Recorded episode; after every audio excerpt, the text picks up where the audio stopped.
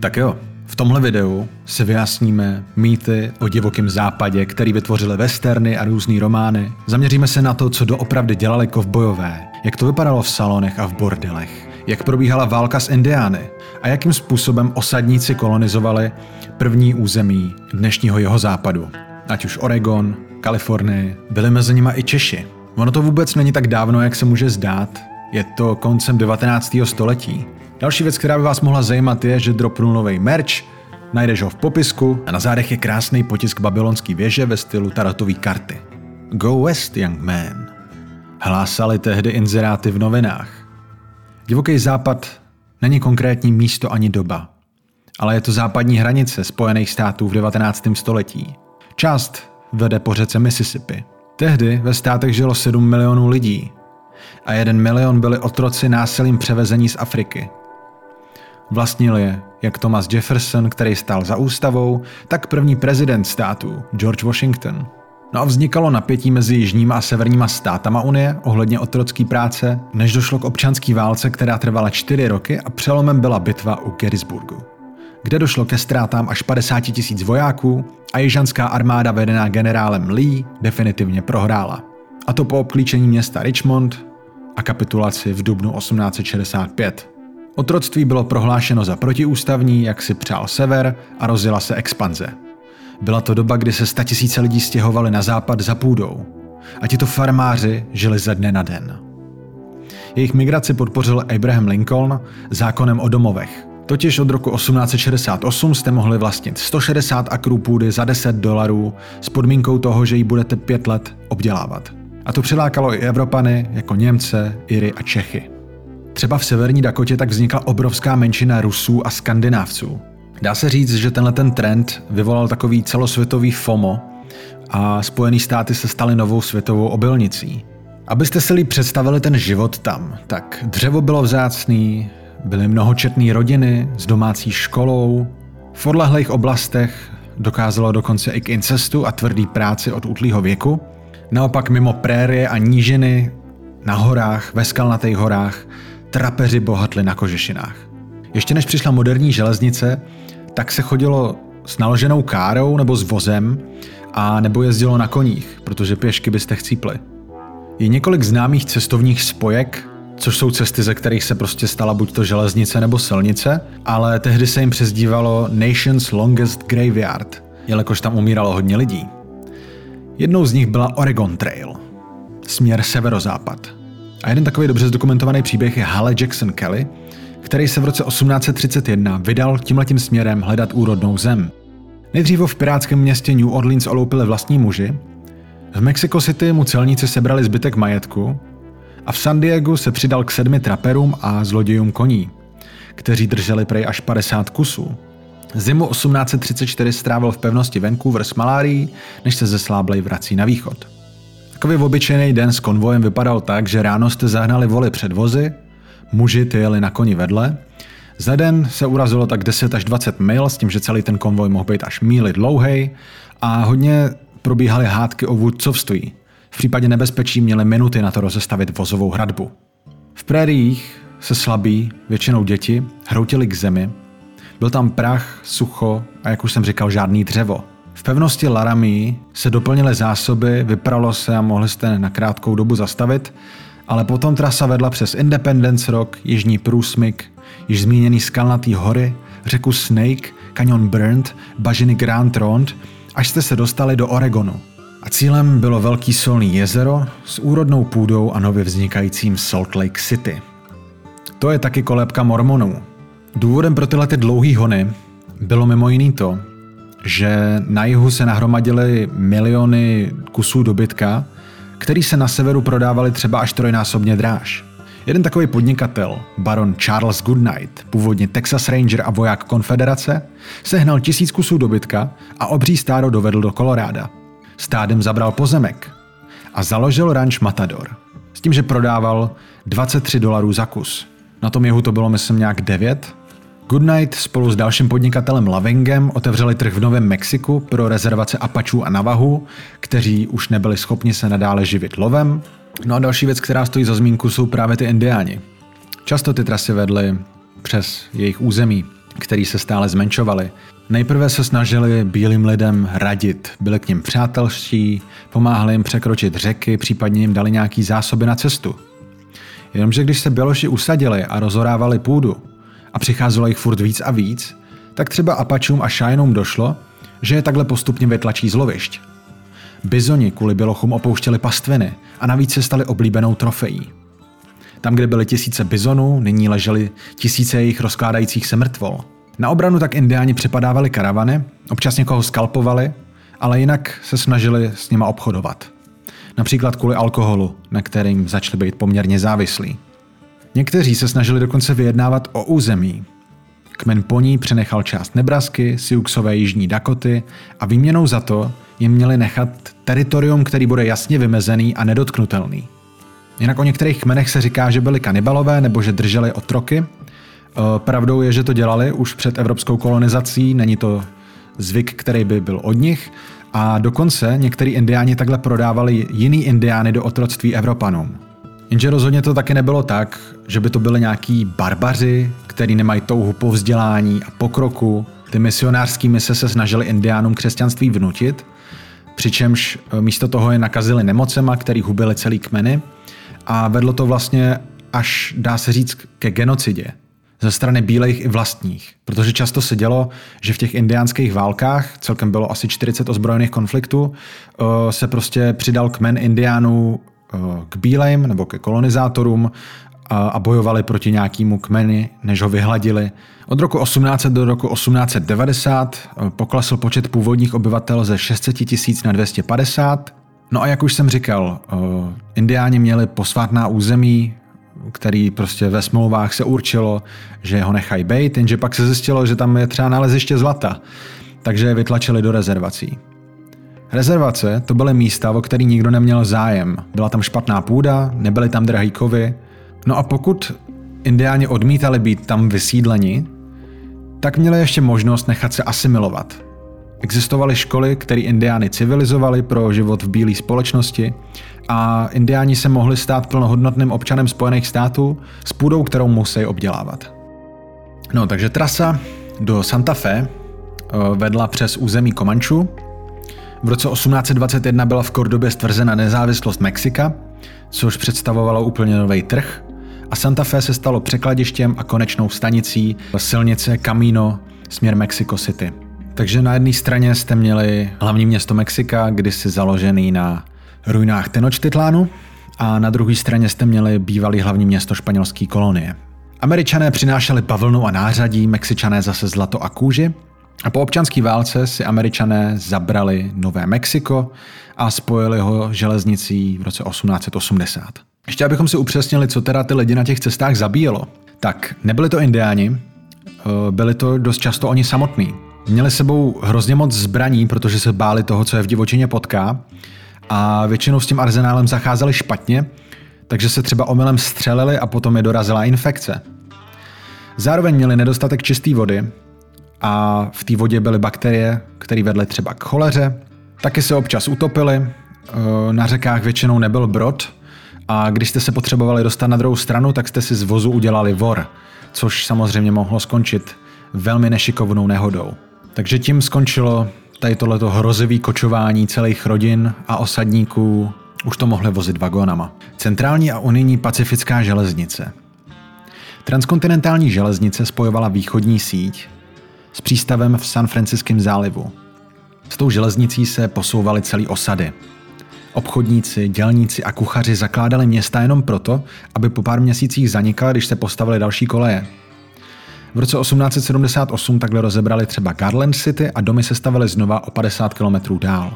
Ty osady na sobě byly nezávislí a v některých dokonce fungovaly demokratické volby nebo tam měli volební právo pro ženy. Lokomotivy vyráběla Baldwinova továrna ve Filadelfii, odstřelování skal měli na starost většinou azijští imigranti, konkrétně Číňané, zemřelo jich údajně až 1200 O těch obětech, který tomu věnovali, se nepsalo v novinách, nedostávali nějak extra dobře zaplaceno na to, že se odpalovali. No ale biznis je biznis. Zároveň ten Oregon se popisoval v novinách jako úplná jako zahrada, jako takový ráj. A tak investoři, takzvaná Big Four, spolu s inženýry Judahem, Montagem a Clementem vytvářeli a financovali dopravní tepno. Během toho se děly hrozný věci. Například během masakru v Sand Creek v roce 1864 opilí dobrovolníci zabili více než 100 šajenů, což byly hlavně rodiny. Zase se to dalo třeba nějak vyjednat, jenže oni si prostě dělali, co chtěli, na úkor indiánů a tak ty indiáni vykolejovali vlaky, přepadávali čety a zeměměřiče. Když takhle zajali jednoho z nich, jmenoval se Dikobras, tak on vyprávěl novinářům o válce proti ohnivému oři. Oni obecně měli z těch technologií trošku strach, že se nechtěli nechat fotit, že jim to ukradne duši.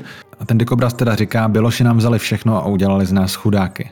Myslím si, že Joe Rogan měl teď někde v podcastu takového hosta, který popisoval, že šel do Afriky a že tam vlastně viděl lidi, kteří by mohli být v nějakém magazínu jako modelové modelky a tak jim úplně začal jako říkat, pojďte se mnou do Spojených států, budete slavný, budete mít peníze. Oni vlastně nechtěli, oni mluvili o státech, jako že o nich vědějí prostě z novin a že se tam jako vraždí, krade a že jsou šťastní tak, jak jsou. A on sám, ten týpek, co tam byl, asi na nějaký prodloužený dovolený, tak říkal, že ho tam opustila deprese, protože pro jednou nemusel řešit ten nekonečný krysí závod. Tak teď se budeme povídat o trošku jiný skupině, a to je skupina plná klobouků. Kovbojové. Kovboj byl vlastně dělník, který pro rančery pásal dobytek na obrovské vzdálenosti. Předcházeli jim španělští vaqueros, což jsou kraví mládenci v překladu, a ciboleros, lovci bizonů. Kovbojové pracovali od úsvitu do soumraku za všech podmínek, včetně písečných bouří i krupobytí. Jejich celkový počet, a to nevím jestli jako v celé historii divokého západu, ale je to možný, byl 40 tisíc a nebyla to úplně dobře placená práce. Dostávali jste tak 40 dolarů měsíčně a třetinu, někde se uvádí i polovina, tvořili lidé jiných etnicit než bělochů. Takže nebyli to takový ty blondětý anglosasové, jako znáte z filmu, ale byli to indiáni, mexičané a černoši. Dokonce černošským kovbojům a vojákům se říkalo Buffalo Soldiers. On ten rasismus ve Spojených státech uh, je téma samo o sobě. Je vlastně zajímavý, že když spolu takhle pracovali v něčem jako dlouhodobě nebo byli v té armádě, tak to šlo stranou. Jenom mi přijde zajímavý, uh, co se z těch kovbojů potom vlastně ve filmech stalo, takže máte z toho symbol pro děti, pro zastánce tradičních hodnot. Na nich je Amerika postavená. Nic už není jako dřív za zlatých časů. Tehdy jsme si mohli říkat, co jsme chtěli. No mezi důležitou kovbojskou výbavu patřil klobouk. Chrání od slunce, deště i k rozmíchávání ohně. A co jste možná nevěděli je, že se přes něj i nabírala voda. Takže ten pot, který tam máš na tvý hlavě. Taky to byl bank při kartách. Napište mi do komentářů, jestli jste někdy na zemi našli peníze a jak velký obnos to byl. No a ten klobouk byl většinou nízký plainsman, kvůli větru, takže není to takový ten vysoký, co znáte, ale byl takový placatější a zároveň Sugar Loaf Sombrero, tak to je naopak z Mexika a je to takový to kulatý, špičatý. Nosili sebou bandánu, ale nebyla milion plus, byla většinou červená nebo modrá, byla na nos, na ústa proti prachu a v zimě přes uši. Taky občas posloužila jako obvaz nebo ručník. Pralo se málo kdy samozřejmě. Po těch měsících chapareras, neboli čeps, tak to jsou kožené svrchní kalhoty jako obrana před trním, revolver, ale vzhledem k tomu, že nábojů bylo málo, tak se něm většinou spíš rozbíjely kávový zrna nebo zatloukali hřebíky. Měli holinky s vysokým podpatkem a ozbenýma ostruhama. Měli lano ze surový kůže nebo konopí, který měřilo 12 až 15 metrů a obratně ho vrhali na skot. A měli koně. To byl jejich nejlepší kamarád. Za sedlo se dávala deka a plášť a zloděj koní bývali oběšeni bez soudu, jelikož okradený chodec v pustině nepřežije. Veškerá práce se děla ze sedla. I cesty na malé vzdálenosti. Zatímco krmení a dojení bylo pro obyčejný farmáře, tak jinak se na sedle dalo udělat cokoliv a bylo to ponižující se z něj slíst. Dokonce i ten dobytek líp přijímá jezdce než chodce, Nemám to úplně potvrzený, jestli je to nějaký zvířecí psycholog, řekněte mi to, ale dává to smysl v tom, že přijedeš a vypadáš jako kráva. Zvířata se naháněla na jaře a na podzim, kdy je počítali a cejchovali. Kovboj jehož role byla Roper, tele chytil, převalil ho na bok a Iron Man ho potom cejchoval s tím, že hrozilo, že dostane kopitem. Jinak když se stádo převáželo, tak vepředu jeli zkušení jezdci, pointers, po stranách byli swing a flank riders, kteří se starali o to, aby zvířata neutekla od stáda měli Lana a Biče a vzadu byl Drag Rider, většinou nejmladší kovboj, který se staral o mladý a nemocný zvířata. Chovali se hlavně dlouhorožci, využilo se všechno i kůže a tuk, na mídlo a svíčky, no a být kovboj bylo náročný asi jako být dneska číšník. Vydrželi průměrně 7 let. V chýších, kde přespávali, jich bylo několik a byl tam většinou smrad oleje z lamp a žvíkací o tabáku. Během noci se střídali na hlídkách, taky objížděli trhy, kde byl zájem o hovězí maso a někdy je krávy rozdupaly. Jindy museli bíky postřílet, aby sklidnili ostatní. Většinou u sebe měli jednu pistoli a jednu pušku a bylo to právě spíš kvůli tomu splašení, než kvůli banditům a indiánům. Ale samozřejmě eh, těch 23 dolarů za kus dobytka, to je taky fajn, že jo? Tak, deník jednoho konkrétního kovboje Duffielda. V celku dobrý den. Pak nás ale napadlo 15 indiánů, kteří chtěli ukrást krávu. Předpokládám, že to bylo z hladu. Na železniční stanici jsme zahnali dobytek do ohrady. Po hubených dnech jsme měli najednou plné kapsy. Místo na tvrdé zemi jsme mohli spát v posteli. A ne sami. Dřevěná městečka byla plná putik, salonů, tančíren a nevěstinců. A k dispozici byly starší, mladé, plnoštíhlé i baculky. Nejdřív si ale museli zastřihnout pačesy a plnovousy a posilnice bourbonem. No a do jednoho takového města se teď podíváme. Dodge City, Kansas, město proslulé zločinem, bylo založeno v roce 1872 pro obchod s bizoníma kůžema. Předtím to byla pevnost. Netrvalo dlouho, bizoni se blížili vyhnutí a biznis se přesunul k dobytku. Nějakou dobu tam nebyl žádný šerif a žádný zákon. A populace rostla. Poblíž probíhala stavba železnice. Místní hřbitov Budhill se jmenuje podle toho, že během rychlého vývoje se rozjela série duelů a pistolníci umírali s botama na nohách. Toho se chytly noviny, vznikla řada vtípků a rčení, nošení zbraní ve městě se zakázalo a zřídila se vězení. Město bylo v klidu, než ho přibarvil Hollywood. Jak to bylo v salonech? Hrála kočovná divadla, někdy improv, jindy Shakespeare, jinak se gamblovalo, občas se tam taky volilo a dalo se tam spát. V menších osadách tam probíhaly bohoslužby, na kterých se taky občas střílelo a byla to dobrá investice. Stačilo vám sehnat chlast, stůl a v těch dočasných městech, například u horníků a u železnic, vám stačil stan, než se to zase přesunulo. Ve Fort Worth v Texasu bylo 60 salonů, no v Denveru bylo třeba 478 salonů. A jak už jsem říkal, tak podle lokace měli různý vzhled. V prérii bylo málo materiálů, v horách byly naopak potřeba chaty, aby to fungovalo i v zimě. A ve městech jako v San Francisku a Seattleu měli i leštěný zrcadla a lustry. Taky se lišily ceny drinků. Za shot piva v Yukonu jste dali půl dolaru a v Coloradu čtvrt. Byly různé specializace pro afroameričany, Iry, Němce a ženy ty tam většinou nechodily. Jedině jako zaměstnankyně, který mají lákat muže na bar. Příkladem toho byla Big Minnie, která byla herečkou, tanečnicí, barmankou, bezpečností a prostitutkou v Tombstone, Arizoně. No když už jsme u toho, tak se můžeme podívat rovnou i na bordely. Většinou bylo víc zákazníků než postelí. A taky nebylo žádný soukromí. Někdy se pracovalo i na ulici. Ale všechno bylo legální. Co ovšem právo moc neřešilo, byla bezpečí těle těch dívek. Non-consens policie nebrala vážně a někteří muži si je přivlastňovali a požadovali víc, než se dohodlo. Tehdy ještě nebyl ani penicilin, takže pohlavní choroby byly prakticky neléčitelné až na nějaký domácí mastičkářství. Návštěvy doktorů a inspekce probíhala spíš pro reputaci podniku a ačkoliv guma už tou dobou existovala, tak byla drahá. 20% pracovnic tady otěhotnělo v nějakém bodu kariéry. Jako antikoncepci používali různé toxické látky, do těla si vpichovali injekcí třeba rtuť, arsen i otec. I ocet. O, to je všechno nefunkční a smrtící. Madame Sally Stanford je známou výjimkou šťastného odchodu z této profese. V důchodu se na pátý pokus dostala do městské rady města Sausalito a později se stala dokonce jeho starostkou. Tak teď se podíváme na to, co se tam žralo. Calf's Food Jelly. To jsou vajíčka, citron, cukr a bylinky. Vyvaříš čtyři telecí nohy a necháš stát přes noc pro želatinu. Někdy tam přidáš třeba i skořápku nebo bílý víno. Mírně se to podobá uh, takzvanému bearhead cheese, což je z medvědího masa, a osadníci využili každý kus, včetně hlavy, kterou namočili do slaného nálevu a přidali aspik. Další pokrm, a to jsou náhrady pro kafe. Káva byla asi tak trochu vzácná, tak bylo dobrý aspoň namixovat. Takže mohli jste použít kořeny čekanky, žaludy, ze kterých se dělal třeba i chleba, nebo sladký brambory. Ty jste vysušili, nařezali na malý kousky, ať se vešly do mlínku a ideálně jste to kombinovali třeba s trochou kávy pro chuť. Taky se žrali skunci. Bylo nutné teda odstranit jejich pachový žlázy, ale prej dobře chutnají z prkví a je to relativně lehký maso. Já si to představu trochu jako nějaký králičí. Koláče. Z ovčího šťovíku, jablečného octa, mršná kaše – tak to není sladký, pardon, jsem to zařadil takhle za sebe, ale prakticky to funguje tak, že se nic nevyhodí. Můžeš použít jak libový hovězí, tak třeba telecí játra a srdce, kostní dřeň, lalůčky a mozek. Všechno to nameleš, navaříš, opepříš a přidáš pálivý koření. Krásná kuchařka.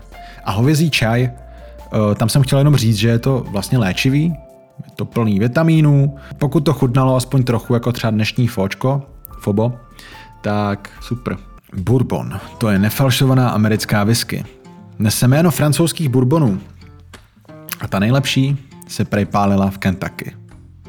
Pionýři měli zalék, vojáci dostávali k žoldu, statkáři bourbonem platili dělníky a politici hlasy. No a nejvíc potřebných surovin měli v určitou dobu v Pensylvánii. Totiž byly tam obrovský pole obilí a kukuřice. Ministr financí nechal nově zdanit výrobce i piany a jistý výběrčí William Graham přišel vybírat daně na whisky od venkovanů. Oni mu za to oholili polovinu hlavy, natřeli ho dechtem, vyválali v peří a dali mu whisky pořádně vykloktat.